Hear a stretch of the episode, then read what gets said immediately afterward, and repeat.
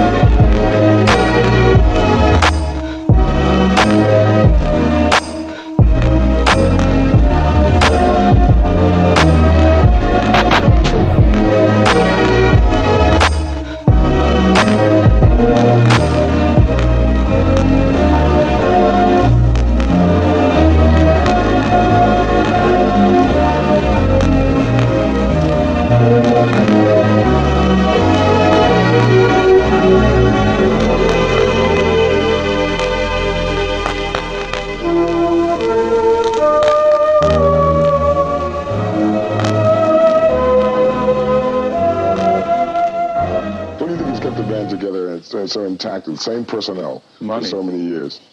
that doesn't seem to be the motivating force with many other bands. Oh, we love the money. if they say they don't like the money, they, they're talking out of their ass, to be honest. They really are. Money is part of it, yeah. But the other thing is also after, no, to be honest, you on a serious note, um,